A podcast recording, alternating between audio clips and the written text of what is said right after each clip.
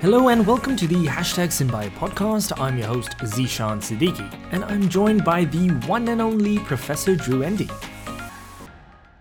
Drew is a member of the bioengineering faculty at Stanford University. He's the president of the BioBricks Foundation and the co founder of iGEM. Drew has served on the US National Science Advisory Board for Biosecurity and the Committee on Science, Technology, and Law. He currently serves on the World Health Organization's Smallpox Advisory Committee. Esquire magazine recognized Drew as one of the 75 most influential people of the 21st century. Before we dive into this episode, here's a quick PSA from Drew on vaccinations. Like, there's two things I wish everybody understood. The first is the vaccine doesn't keep you from being infected. It increases the likelihood that you'll survive an infection. All right. So so somehow somehow we've entered the year 2020 and 2021 and we've forgotten what vaccines do.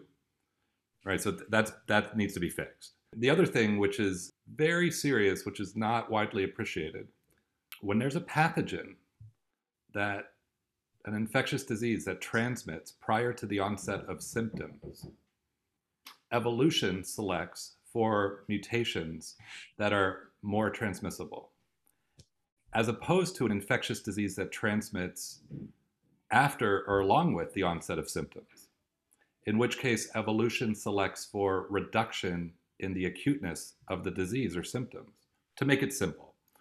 All right, so, you know, look, we had SARS version 1. We had MERS, two earlier coronavirus outbreaks much more lethal, but not full scale pandemic. Right? Why? Easier to manage public health when you see the symptoms and and it's like, wow, like let's not go near that person, right? And um, also, evolution favors attenuation. SARS 2, right? The one we're dealing with, totally different. And so not surprisingly, we're selecting for mutants that are more transmissible. And that's just going to keep rolling. You know, like we're talking about the Delta, but how about the Lambda? You know, out of Peru and now going all over the place. And, you know, like I wish people understood that. It's a more subtle thing. And, and it makes this it makes this much trickier to get on top of. I wish we could remember the spirit of the smallpox eradication campaign and everybody yeah, all together, yeah. we're getting rid of this thing. Maybe that's what the iGEM community will lead to in the future because everybody in the iGEM community understands this stuff and can respect and celebrate and help each other. And we can prepare for the next generation where we're just going to make it normal to get rid of infectious disease and make it obsolete, all of them. And now let's dive right into the episode.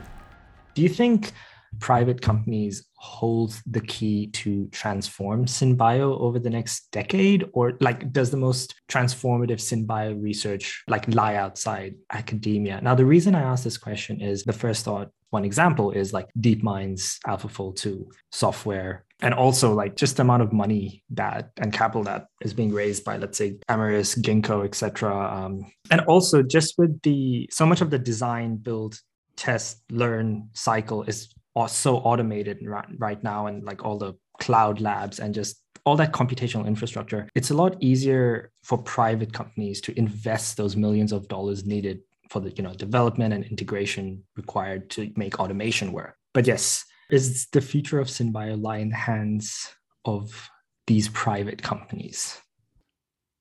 A um, couple things in response. Now have you heard of artificial intelligence? Yes. Okay.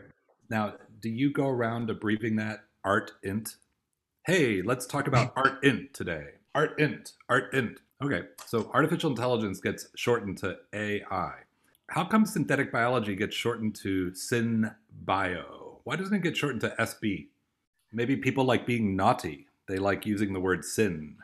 I prefer SB. You know, when we organized the students in the lab and I organized the first conference on synthetic biology, we called it SB 1.0.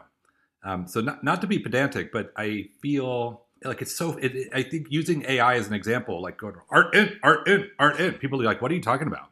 Your question about for-profit corporations. Does the future of Sin Synbio, ooh, future of art in, future of SB, SB, right, SB, does it does it lie in for-profit? Depends on where you are. So if you're in a a liberal or neoliberal capitalist economy, most of the resourcing flows through capital that gets uh, organized by for-profit corporations. You know, like that's a reality. For-profit corporations are a way of organizing people. A public benefit charity is a way of organizing people. The government is a way of organizing people. Uh, a religion is a way of organizing people. Each way we have in our society uh, of organizing people has superpowers and a kryptonite.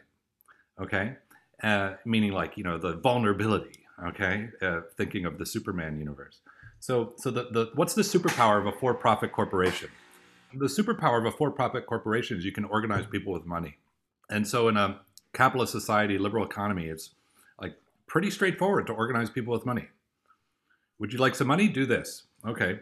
Um, and so like it is literally the easiest way to organize people to do stuff. All right. Now what's the weakness? What's the key vulnerability of a for-profit corporation at some point, you have to have a viable, ongoing relationship with money. You have to be earning money. okay, so so okay, so for an emerging technology, you know, starts with ideas and academic research and pie in the sky moonshots and this and that.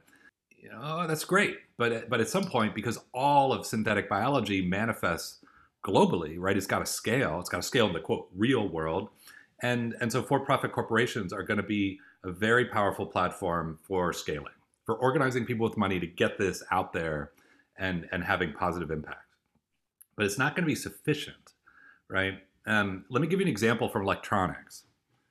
So, um, do you have any? You, you have some headphones on your head, right? Okay, ear or ear goggles. Do you call them headphones or ear goggles? Uh, I'm going to start calling them ear goggles from uh, tomorrow. Okay, cool. But yes, headphones. Are they are they connected into your computer by some by wire? By yeah. wire. And and what is the wire plug into? What sort of port? My uh, my audio port into uh, uh-huh. into my desktop computer. Uh huh. And then do you have any other things connected into your computer? I've got my microphone and what else? And and this light, this little light. light. Uh huh. And how does it? What what sort of connection does it have into the computer? What port is it connecting into? Uh, all USB that that USB device is going to um, uh, connect into your computer no matter what. It's going to work, right? Um, and and that's because there's a standard, the USB standards. Where do those come from? Intel. Nope. Good, good, good, good. Do they come from a for-profit corporation? No, they do not. No, they do not. They come from a public benefit charity called the Universal Serial Bus Consortium, which is a which is a professionally staffed pre-competitive organization that is supported by industry, but by pre competitive, I mean it's not controlled by any one for profit corporation. And it develops and maintains and certifies people's capacity, corporations' capacity to implement the USB standards. So, so, so now check that out. Now, I would guess most people have never heard of the Universal Serial Bus Consortium. It's a critical part of the, the framework within which electronics is maturing, right? And we all benefit from it. And so, and so, you know, like a for-profit corporation might get all the headlines, right? Because like where the money is and where the jobs are, most of the jobs, right? Um, but look at that. Look into that USB consortium, and you know, like their budget might be a thousand times smaller, a million times smaller, but their leverage and their their their impacts are massively scaled because they're they're creating power and benefit through the for-profit corporations. So when when you think about something as big as synthetic biology and how it has to scale in a way that enables planetary wide flourishing and other things it's not it's a structural mistake to say it's only going to be one type of way of organizing people. It's only going to be the for-profit corporation. Ah like each way of organizing people has a strength and a and a vulnerability. For-profit corporation money organize people with money where do you get the money? Public benefit charity organize people with a dream. You got to beg for the money that's the vulnerability right? Superpower of the government you can bring people together and promulgate information if you choose to use that power. Vulnerability of the government, especially in a liberal democracy, inefficient at getting anything done. And that's on purpose because the government was too good at getting things done. It would oppress the citizens, right? People come, oh, the government's inefficient. No, that's a feature in a liberal democracy for most things, right? But the superpower is, wow, like, hey, everybody, pay attention to what the president's saying, right? Like people, most people are like, okay, right? So isn't that isn't that interesting? The superpower of the government, superpower of academia. People can be idiosyncratic and individualistic and, and like, oh my gosh, look, I'm just going to do my own thing. You know what the the weakness of academia is? Everybody's idiosyncratic and individualistic. It's like trying to organize cats, right? Forget it. You're not going to do it. But but now come back to synthetic biology and your question. It's such a big topic, and the importance of synthetic biology is so massive and diverse. The best thing to do is to recognize these ways of organize people as part of an organizational ecosystem, and and we need all of it, and we need all of it working really well, not just alone but together, right? And I think I think the tiny example of, of plug and play electronics is a, is a fine lesson. Um, now, there's also things to be mindful of, right? Because if all that ever happens is one sector gets developed, like the, the for profit corporation quadrant gets developed, but the government doesn't, right? Or the public benefit charities don't, then it's going to be an imbalanced ecosystem, and overall, it's going to be unhealthy. It's not going to it's not going to work as well, and it's also just not going to be it's not going to be healthy, right? It's not going to be good. I think the other thing to say is there's a lot of for an emerging technology, there's always a question in the for-profit sector of um, the relationship with money. You know, like does your organization have a plan as a as a for-profit corporation to have a viable relationship with money? And regardless of what sector you're in, and, and you've got to figure that out. With an emerging technology, there's always call it market dynamics. I think of it as experiments. You know, like when is the right time to operate a certain type of business? And so I'll give you. Let's use ginkgo as an example. Uh, Zymergen's a yeah. fine example too. Um, but but so ginkgo as an example is hypothesizing. I'll use the language of an academic to describe ginkgo. Ginkgo is hypothesizing that the time is right in the marketplace to create a horizontal platform where people come to Ginkgo and say, I'd like an organism that does this. And Ginkgo says, Here you go. And that's it. Right? Like that's the nature of the transaction. It's a business to business transaction. Historically, in biotechnology, there haven't been platforms like that. Instead, people would um, say, I have an idea for a product I want to bring to market and I'm going to I'm going to own that all the way from the idea to the prototyping of the biology, the strain, and whatever it's bringing it to market. That's called a vertical, and and we know that business architecture works, right? So so there's a hypothesis implicit in Ginkgo that they can carve out a platform horizontal across many many verticals, and and support that. Will that work as a for-profit corporation? We don't know yet. They're running the experiment. I think I think they've got a well-designed experiment, but we'll see. And I think uh, coming back to the vertical and horizontal, like just I think two days ago, there was the article in front of me where bolt threads to le- the title of the article is bolt threads to leverage ginkgo bioworks platform for commercial strain optimization of beta silk protein. So i think that's, yeah following on exactly that's evidence of that but now yeah. now, but let's just use that as an example and, and unpack a little bit more. For for that to be healthy within the for-profit sector overall ginkgo has to be able to deliver an up, up an improved strain. I have no i have no doubt that it can do that but what does Balt have to be able to do? Balt has to be able to take that biology and turn it into a manufacturing process that not only makes the monomer or polymer in a fermenter or vat, but then does all the downstream material science, right? And, and manufacturing to turn it into fiber, to turn it into products, to turn it into things people love and buy. Um, so I think, wasn't there a, iGEM team from a, a, a, high school in China? Was it? Um, yeah, I, might have been Great Bay. Yeah, Great Bay, China. I think 2018, 19, 19 or 20. I remember sitting in the room at the Heinz Convention Center when they were presenting in the finals on the main stage. One of the things that was so amazing about that iGEM team was they were working on colored silk proteins, if I remember. And gosh, they were so impressive in part because of the synthetic biology they were doing, but also because they were working on it's like how are we gonna how are we gonna spin the fibers? How are we gonna how are we gonna turn this into something that's an actually useful product as opposed to something which is just an academic demonstration? And what I would you know like a lot of synthetic biology work in academia um, could be criticized as like stupid bacteria trick. Like oh look at this thing we got the bacteria to do right and, and of course in terms of learning that's a great thing to do so I don't mean to dismiss stupid bacteria tricks they can be wonderfully smart um, but but the neat thing about the Great Bay iGEM team from a couple years ago is they were like, not only are we getting the microbe to do this stuff, but then we're thinking about the material science, we're thinking about the manufacturing, we're thinking about making this a real thing in the world that somebody somebody could benefit from. And so coming back to the Ginkgo Balt example, Ginkgo's got to do its stuff as a platform, but for Ginkgo to flourish, Balt has to be successful in everything that's downstream of the biology, right? Does that make sense? yeah that that makes perfect sense and so and so one of the open questions is you know, it's like, well, well, can Ginkgo do the work that they can do? I have no doubt Ginkgo can do the work, right? You know, they got they're good people, amazing people, good bioworks. But but like that biowork in Boston doesn't solve everything else, right? And so and so getting the scaling of everything else is going to be critical for Ginkgo's success. And this this is why I frame it as an experiment in the marketplace. Like, is the mark? I have no doubt there's going to be horizontal platforms. You know, we see this in more, mature technology sectors like like electronics. Um, you know, but it's like, is is did Ginkgo start their company and go for the platform model at the right time, or they do it 20 years too early, five years too early? You know, like Amar- Amyris, you could say, like they built an amazing platform, rapid yeast strain engineering, Rise, the automated strain engineering platform. It's unbelievable. That went towards verticals. They couldn't platformatize it. You know, Zymergen built a platform and and then pivoted to verticals right? And they may or may not survive that transition. They probably will, but it's going to be it's messy, obviously. Maybe Ginkgo started at the right time and has the better business model. I, I think I think they have obvious improvements over anybody else in terms of how they'd structured their experiment, um, and and so I like their chances more than anything I've seen before. And whoever gets it right first is going to be in a good position. But you know, let's let the experiment run. You, you've already, I guess, touched on this in the, in the past 15, 20 minutes, but what kind of, I guess, cultural, political, and economic systems would enable SynBio development in the years ahead? Yeah, I mean, let's let's link it back to our, our conversation about for-profit corporations. There's a critical role for the public to play and the government to play all over the world. If if you think, I mean, another way of saying it is, uh, we were talking about imbalancing across the sectors, right?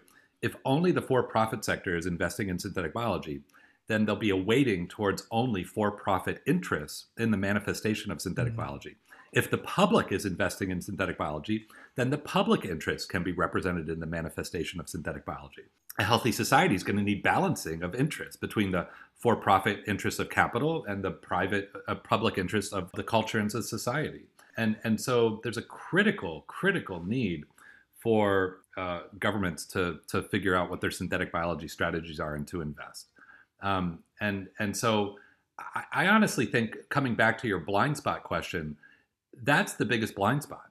I think the biggest blind spot is the idea that mm. that um, you know a neoliberal order which says the marketplace will figure it out, right? Only is going to lead to actually uh, hindered development of the positive impacts, and it's going to lead to um, pretty risky situations where only private interests get represented. So, so for example, like one of the superpowers of the marketplace is it allows for unfettered entrepreneurship. But oftentimes, what gets missed in that frame is looking ahead into the collective future and saying, what do we wish for, and what responsibility do we have for making sure we're, we're, we're heading in the right direction and getting to the future we want? The cultural tribe of the neoliberal marketplace abdicates a certain type of responsibility for the future. This is one of its great powers. It's like just get, just be entrepreneurial right now, right? And so it's unfettered, like unbelievably powerful, but it has this blind spot. And so the public interest, right, has to fill in. It's like if if if the government doesn't have a strategy for DNA, like what do we want to how do we how do we instantiate our political values in the technologies of reading and writing DNA? If, if there's not an answer to that, well, we're not going to get those. We're just going to get whatever happens by default and I want to I want to double down on this because in an emerging technology and synthetic biology in particular, not only do you have the cultural tribe of the marketplace, go go go, growth, economic growth, and whatnot, you also have the cultural tribe of Moore's law that tools make better tools, make better tools, make better tools, make better tools, and this exponential increase in technical capacities. Okay, so so whenever you have an exponential emerging technology trend, a lot of times there's this, well, all the time there's this pressure to say we got to make sure we're keeping up. Got to make sure we're keeping up with with with the other person, the other country, and and that's because if you fall behind a little bit on this exponential ramp, it's all, even harder to catch up. And and so like it leads to very interesting phrases, right? It's like if you're not part of the steamroller, you're part of the road. Like you want to be on the front of that emerging technology trend. It's not they're not nobody's those those are those are like real statements that have like a lot of importance to them. Um, but note that what's in that culture, what's in that culture is a where are we going? Impossible to know.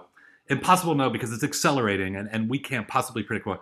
That, that's another subtle abdication of responsibility, right? And so and so both the you know the liberal marketplace and the exponential those two cultures synergize with respect to abdication of responsibility for the future.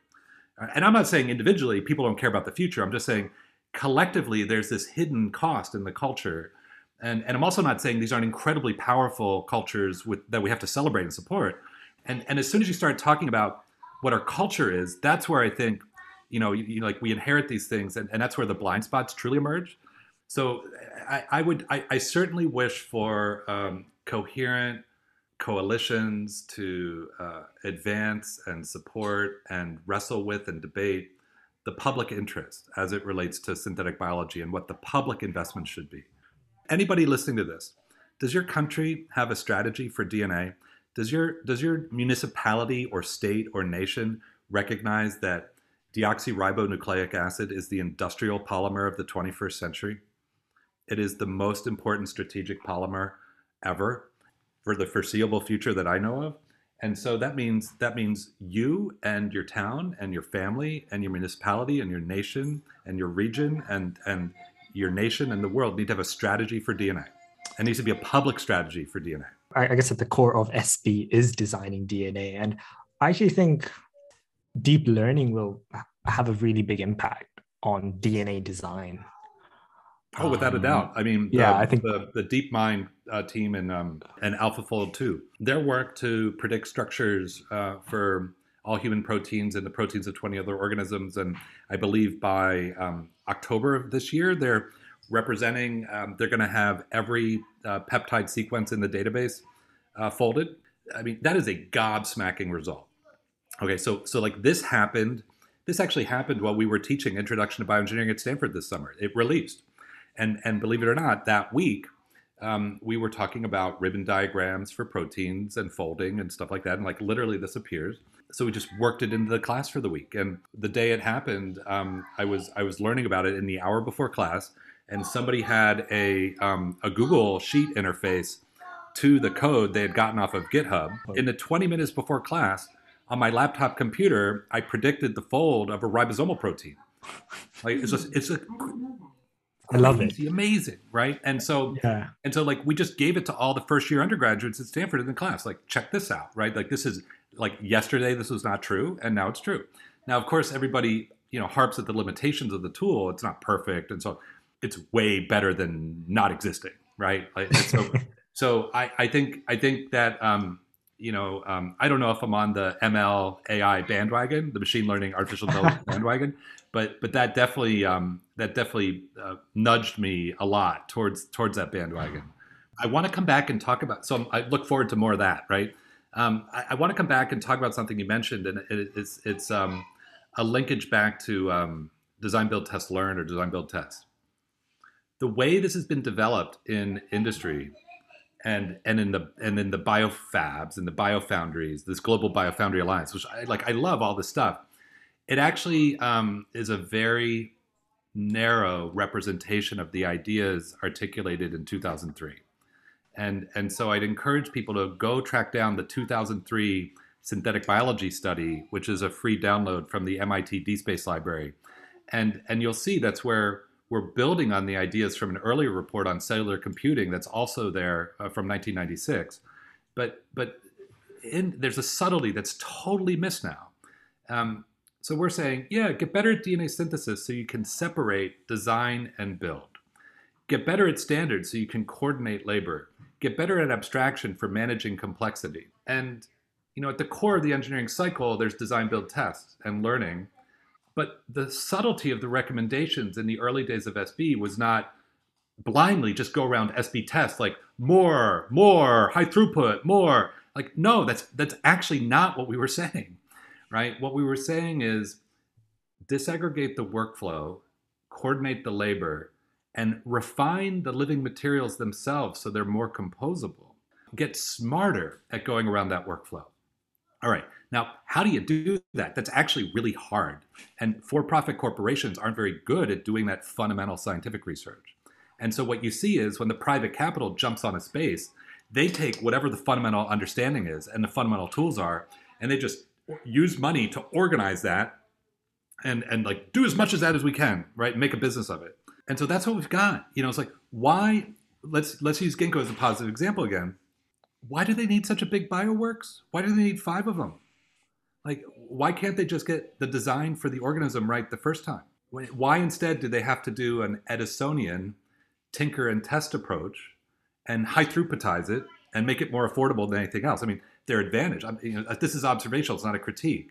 But but the reason they have to do that is because they've gone to they've gone to scale with the fundamental science and technology uh, that exists.